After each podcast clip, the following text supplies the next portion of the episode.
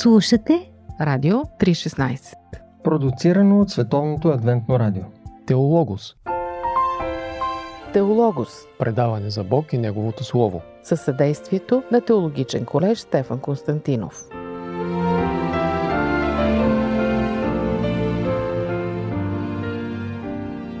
Здравейте, скъпи слушатели! Вие сте с предаването Теологос и поредицата Книгата с книгите. Аз съм Борислав Йорданов и днес в предаването ще продължим с въведенията към всяка библейска книга. Отново при нас е гост доктор Емил Гаджалов. Казвам му добре дошъл. Здравейте на Радио 316. Ние с слушателите се намираме на твоята професионална територия, защото библейската книга, която ще разгледаме сега е книгата Еклесиаста. Ти си получил докторската си степен точно с изследване върху тази книга. Има такъв момент, наистина. Кажи ни накратко нещо интересно за твоя докторат върху книгата Еклесиаст. Как се подготвя една докторска дисертация върху цяла книга? Има хора, които правят дисертация само върху един малък пасаж. Да, ами като всяка докторска дисертация има своите етапи на трудности, предизвикателства. Това, което беше за мен интересно, е да работя върху материя, която не познавам. Mm-hmm. И реших, че книгата Еклесиаст е малко позната за мен и би представлявала интерес да открия, да разгадая онова, което тя има като послание. Защо не се насочи към пасаж от нея или някакъв текст от нея, а върху цялата книга? А в действителност аз се насочих към една конкретна идея, която и стана основата на докторската разработка. Тя се заключава в идеята, която автора представя, собствената си дилема, Mm-hmm. дали да бъде мъдър или неразумен в един свят под слънцето, както го нарича той. Но в процеса на работа се оказа, че е необходимо един задълбочен анализ върху цялата книга, за да се направят всички необходими връзки с оглед на крайните изводи. Mm-hmm. Самата докторска работа се превърна като един своеобразен коментар върху книгата, тъй като всички ключови думи, глаголи са обстойно анализирани, защото те участват по някакъв начин в е, цялото разглеждане на книгата. Ще имаме възможност да я разгледаме сега. Защо книгата реално е озаглавена Еклесиаст? И от кой е заглавена така? Не мога да кажа кой е заглавил книгата така, но определено нейното название идва от е, нейния писател, който сам нарича себе си Еклесиаст. Mm-hmm. Всъщност на еврейски Думата е друга. оригиналното звучение на думата е кохелет. Кохелет идва от глагола кахал, което означава събирам в голямо събрание хора, пред които се говори. Mm-hmm. Този глагол много често е срещан в а, момента, когато цар Соломон прави посвещение на новопостроения храм. Там глагола Кахал говори за събранието, което стои и слуша тази проповед на посвещение от страна на цар Соломон. Съответно, в а, превода на гръцки, септуагинтата, думата Кохелет, личното име на автора на книгата, е преведена с думата Еклесиаст. Mm-hmm. Думата Еклесиаст вече не е някак си по-близка. Тя идва от думата Еклесия, Събрани. събрание, което вече се превежда и като църква. Mm-hmm. Значи не просто събрание, а религиозно събрание. Събрание, което а, има за обект разглеждане на духовни неща. Оттам вече и името Еклесиаст, което означава човек, който събира хора за публично. Mm-hmm. Mm-hmm. Ти спомена вече Соломон. Ясен ли е въпроса с авторството на книгата, както други библейски книги? В първия стих е наречен Давидовия син цар в Ерусалим. Ами, както и други книги, за които спомена, авторът не е ясен. Или неговото име не е изложено, казано. Mm-hmm. Например, както традицията, законната традиция поддържа, че това е Соломон. Но книгата не ни говори за Соломон. Mm-hmm. Тя по-скоро представя един образ, който е много близък до Соломон, почти се припокрива изцяло с неговия образ, неговите богатства, влиянието му обхвата на неговата дейност. И ако не е Соломон, то тогава съвсем съзнателно е търсен да бъде изграден този образ на Соломон. Mm-hmm. Що се отнася до мен, лично бих казал, че няма друг кой да бъде посочен като автор, освен Соломон. Да. Али, ако останем в а, рамките на Библията. Mm-hmm. Така че за мен Соломон би трябвало да бъде считан като авторът на книгата Еклесиаст. Да, щом се казва, че царя на Ерусалим е писал книгата, вероятно е писана и в самия град Ерусалим. Кога следва да е била писана? Ами, книгата не ни занимава с исторически отпратки, нито с дати. Тя не ни посочва царе на Израел, не ни държи в връзка с древната история на еврейския народ. Книгата е много специфична. Тя, както казахме, е в раздела Книга на мъдростта.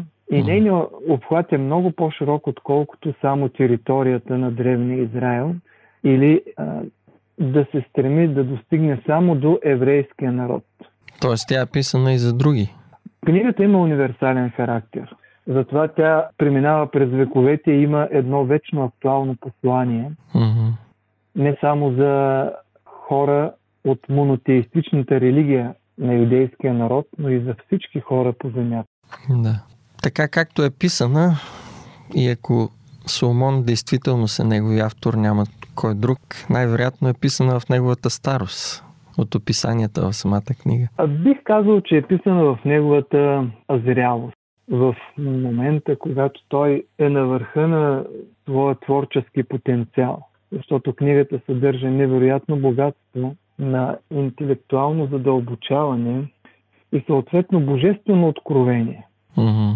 Съчетава с тази мъдрост, която Соломон е събирал, анализирал, подреждал. Добре, ти в предното предаване спомена, че книгата Притчи е адресирана преди всичко до еврейския народ. А, тази книга, освен универсалното и приложение, до кого самия автор конкретно би следвало да я адресирал? Вътрешните отпратки на книгата, т.е. апелите, които тя отправя, са към различни групи. Тя е към млади хора, тя е към хора на средна възраст, тя е насочена към управители, mm-hmm. към царе, към хора, които имат власт. Тя има послание към бедните хора, които също могат да бъдат мъдри, независимо, че са бедни. Тя е насочена към страдащите, към тези, които понасят върху себе си социалната несправедливост. Книгата има широк кръг от читатели в нейните вътрешни послания. Това, което е характерно за нея е, че името на Бога, когато то се споменава, е единствено дадено чрез думата Елохим, това универсално име на Бога, което в Стария Завет го разкрива като Творец, mm-hmm. Създател на видимия свят, Бог, който поддържа създадения, устроения от Него свят. И това универсално име на Бога има в себе си заряда да се стреми да достигне до, до хора, които са извън пределите на еврейската вяра. Характерно за Стария Завет е употребата на името Яхве. Mm-hmm. Името на Бога Яхве, това е заветното име на Бога, с което той включва завет със своя народ, име с което му припомня ангажимента, който има. И това е специфичното за книгата Еклесиас, че тя не използва името Яхве или Ехова, както познаваме в нашите библии. На какво го отдаваш това? Отдавам го на тая цел, която автора се е поставил, посланието му да отиде отвъд пределите на Божия народ Израел mm-hmm. и да достигне и до други култури, до хора, които могат да имат политеистични вярвания, политеистична религия. Но книгата е и, и за хора, които са атеисти, хора, които не вярват в Бога, но които трябва да, да чуят каква ще бъде тяхната крайна участ и дали самите те могат да предложат някаква альтернатива отвъд тази, която самия автор предлага. Това, което казваш, ми звучи свързано и с тези връзки, които Соломон реално създава с другите народи, по-късно и чрез различни бракове и търговията, която води с тях. Та в този смисъл, дали книгата би могла да се възприеме като едно мисионско послание на Соломон до останалите народи?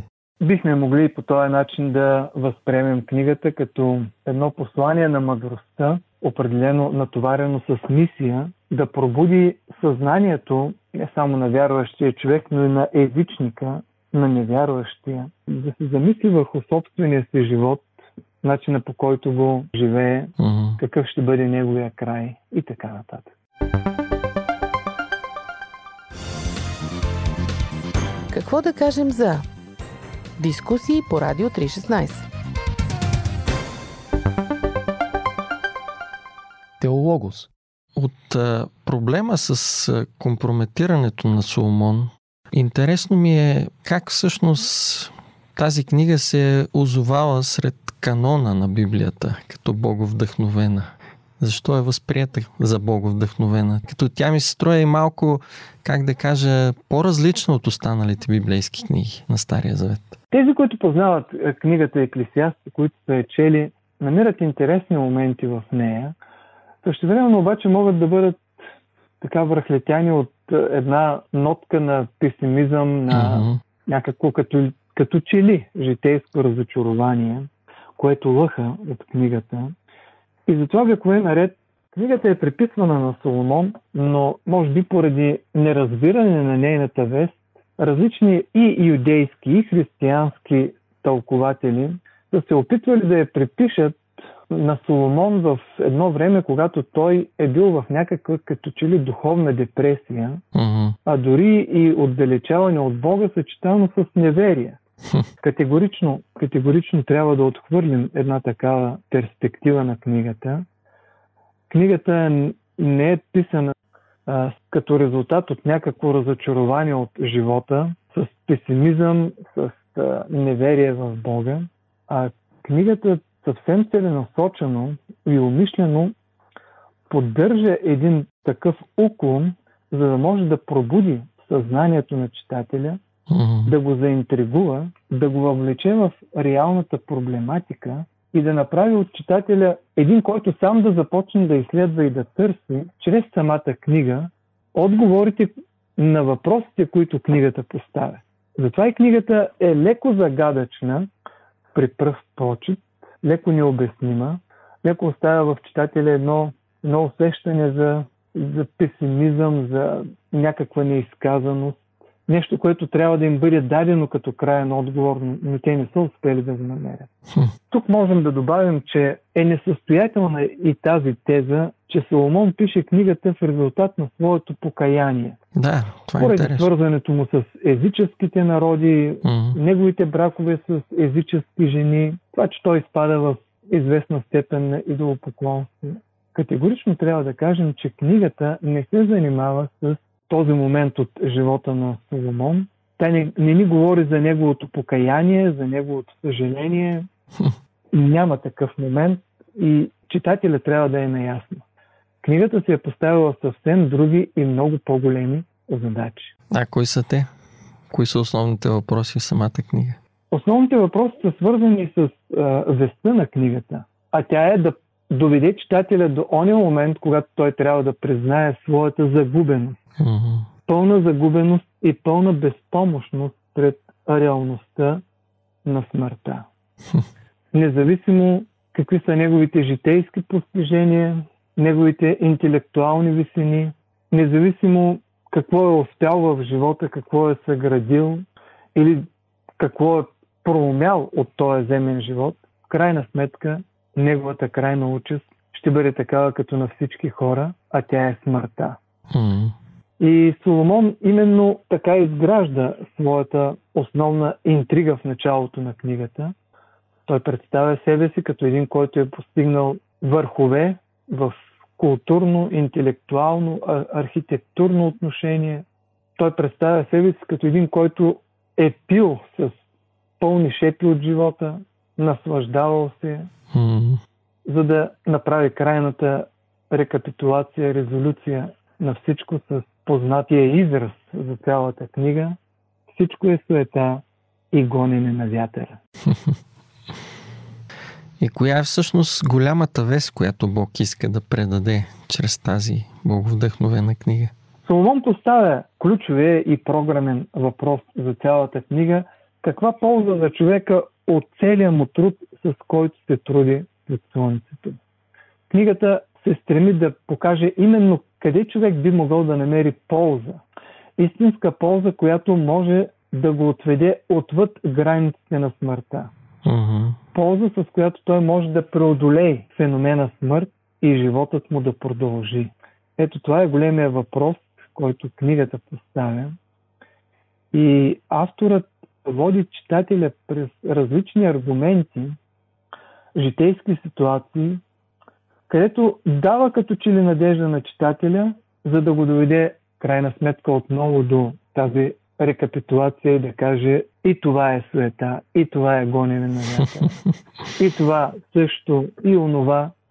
И от тук идва тая безнадежност, която започва да се наслагва в душата на, на този, който чете или на този, който слуша, но същевременно се засилва въпросът добре, а къде бих могъл да намеря в крайна сметка полза? Къде бих могъл да намеря изход от това положение? Именно така Соломон води читателя към отговорите, които той иска да даде. И в крайна сметка, в заключението на книгата е и отговора. Да, след като той е дал няколко указания, че в крайна сметка човек не може да преодолее смъртта, все пак би ли могъл някой, Mm-hmm. и той казва в трета глава, понеже кой ще го върне назад, за да види онова, което ще бъде след него. Тоест казва, има ли някой? Ако няма нещо, ако няма нещо ново под слънцето, което би могло да помогне да се преодолее проблема смърт, то поне има ли някой? И той насочва погледа към личност, а не към някакъв механизъм. Mm-hmm. И той търси тая личност. И той дава отговора, като казва, че Бог ще върне отново онова, което е било преследвано. Много е интересен този момент. Бог ще върне онова, което е преследвано. Всъщност, онова, което е преследвано в книгата, е човешкия дух. Думата руах на еврейски означава и вятър, и човешки дух. Mm-hmm. Човек се стреми да задържи живота по някакъв начин и прави всевъзможни усилия, натрупване на капитали, инвестиране в познание, инвестиране в наука, в медицина, в какво ли не. Само и само животът да бъде продължен, да бъде задържан, ако може и да бъде живян вечно, но Еклесиаст казва, това е невъзможно. Всичко, което човек прави е безполезно. То е суета, то е като една пара, която преминава. Но той казва в трета глава, че Бог може да върне онова, което е било преследвано. Бог може да върне живота. Защото казва, че Бог е положил в човешкото сърце купнежа за вечността. Бог е положил вечността. Човека има едно усещане, че има нещо отвъд видимия хоризонт на смъртта. Би трябвало да има нещо. Живота не би трябвало да приключи така. Човек има усещането, че той е създаден да не живее просто някакви 70, 80, 90, дори 100 години, а той е създаден да живее вечно. В него има потенциал като че ли за цялата вечност. И именно тук автора дава този лъч на надежда, че Бог може да върне живота. Затова и за мен книгата Еклесиаст не е книга на песимизъм или неверие, тя е книга на надеждата. Може би една от силните старозаветни книги, в които лъха тая надежда. Бог може отново да върне изгубения живот. А каква е връзката с израза Това е всичко за човек? В края на книгата наистина той дава крайния извод на всички търсения, на всички проучвания, които е направил. Нека чуем краят на цялото слово. Бой се от Бога и пази заповедите му, понеже това е всичко за човек. Mm-hmm. Защото относно всяко скрито нещо, Бог ще докара на съд всяко дело, било то добро или зло. Соломон казва, че не всичко е загубено със смъртта. Бог ще докара на съд всичко. И доброто, и злото. И Бог ще отсъди. Mm-hmm. Бой се от Бога и пази заповедите му означава живей според божествените принципи. Mm-hmm. Живей според библейските ценности. Ти нямаш отговор на въпроса смърт, но Бог има. И един ден Бог ще отсъди, къде ще бъде в крайна сметка твоята участ. За вечен живот или за вечна смърт. Исус Христос сам развива тази тема допълнително и той казва, че в Евангелието на Йоанн, бих искал да цитирам, ще го прочета. Mm-hmm. Евангелието на Йоанн и там 5 глава, 28 и 29 стих се сказва, не се чудете на това, защото иде час, когато всички, които са в гробовете, ще чуят гласа и ще излязат. Онези, които са вършили добро, ще възкръснат за живот, а които са вършили зло, ще възкръснат за осъждане. Ето как идеите на книгата Еклесиаст са развити. Мгм. Исус казва, че ще има възкресение и тия, които са вършили добро, ще възкръснат за вечен живот, а другите ще възкръснат за вечно осъждане и вечна смърт. Добре, а каква е конкретната промяна, която Бог очаква от един читател на книгата Еклесиаст, който е готов да приеме веста му? Това, което Бог очаква и самия Соломон е заложил в книгата, е човек да направи една преориентация в живота си. Не само да възприема света в неговата реалност такъв какъвто е. Света под слънцето, живота под слънцето, както Соломон го нарича, но да издигне поглед отвъд видимия хоризонт на реалните неща и да навлезе в духовната реалност. Да приеме съществуването на Бога да приеме Бог като един върховен морален абсолют. Бог като твореца, създател, Бог като изкупител, Бог като съдия, Бог, който ще има крайната дума в живота на човека. Бог като приятел, който ни е близък и който ни желая доброто. Мгм. Този Бог, който виждаме в лицето на Исус Христос, въплатения Бог, който ни кани да го последваме, да приемем Неговите вечни принципи, Неговия начин на управление и да, да заживеем още сега с тия небесни ценности и един ден, когато Исус дойде при второто пришествие, ние да бъдем готови за този нов и вечен дом, наречен Божия цар. Благодаря ти за участието и разясненията по книгата Еклесиаст. Очакваме те и следващия път с последната поетична книга от Библията. Благодаря и аз за вниманието и за времето.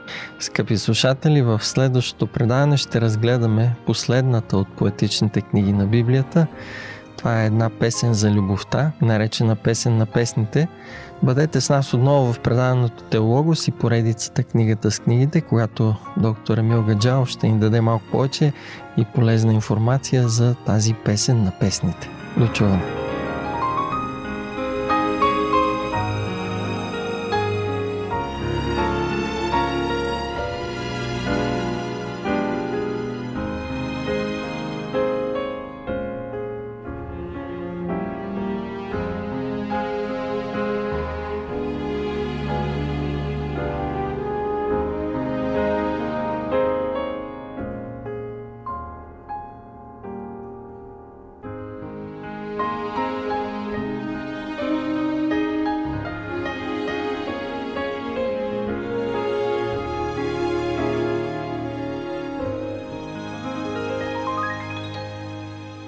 Слушате Радио 316.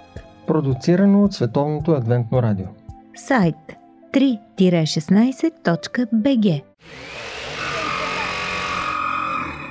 Прекъсваме за момент. Единият от доброволците се отдалечи предпазливо. Ти си бил майстор на отговорите и телевизионната звезда тук явно. Здравей, а може ли да се представиш за нашите слушатели? Казвам се Георги Киртиков и съм служител към църквата в град Шумен. Тук съм, защото се изискваше доброволческа ръка.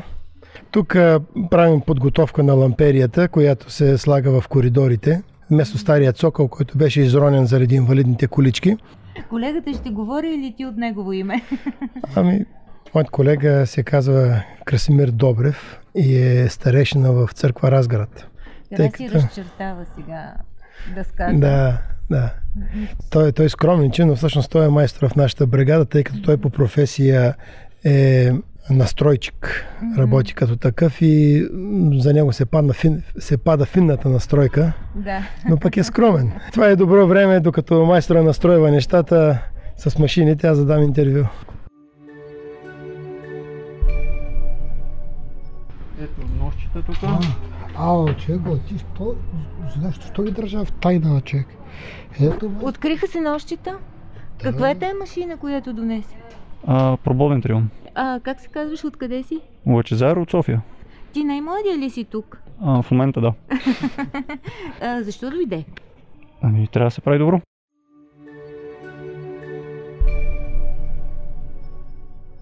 Казваш? Райна. Райна, а, помагаш на майстора. Да, Харесва ли ти да помагаш? да. Това е най-съвестният човек в целия тук дом и винаги да, да ни помага от първия ден. Ти си намери добър помощник, тя Да. може да присъства Да. тук. Тя има страхотна душа и добро сърце и винаги с нас и помага не само на нас, но и помага на всички свои тук колеги в дома, помага и на персонала. Това е най-отзивчивият човек. Просто това е човекът за, за всичко. А при нас се сеща къде да постави нита, къде да даде, на къде да ни да подаде машината, как да държи. Просто съм удивен от това, което тя има като качество. Тя може, да. Сръчна е, много е сръчна. Да, много сръчна. чувстваш се. И тя потвърждаваше Добре, и така. да, добре. Благодаря ти. Благодаря ти. И ние на теб.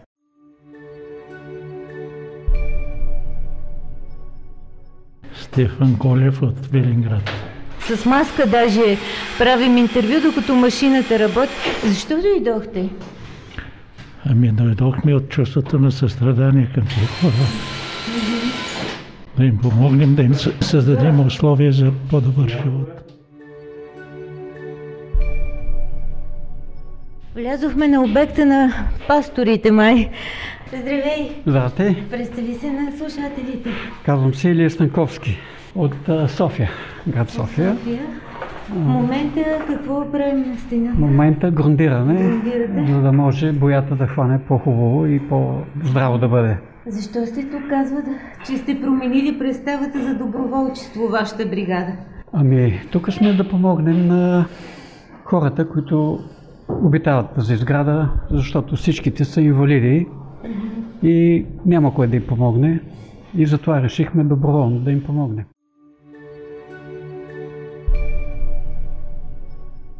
Казвам се Иван Пенев, стамбулийски съм, там съм служител и тук сме от а, неделя.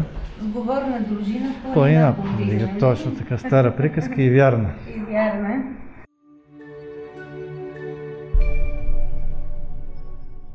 Здравейте! Здравейте. Е, с, с, с теб се познаваме сега, да не се правим, Познаваме че се, сме се разбира се. Чак от Монтана в а. Славовица. Ами, има нужда малко да се шпаковат стени, да се боядисат, изобщо да се освежи малко. Ти си майстор, шпакловал си и моята стена. Не, не съм майстор. Хоби ми е това. Занимавам се един приятел от София. Иван Цалев се казва. Да е жив и здрав. Той е който ме научи така на тези неща и там, където се появи нужда, се включвам. Включвам се. Хората се радват и това е главното, това е важното. Човек да се зарадва, да се свърши работа. Казва, че не се карате, не губите време, просто не, Не, не виждали се караме. Всеки си върши своята част в работата и така работа върви. Радио 316, точно казано.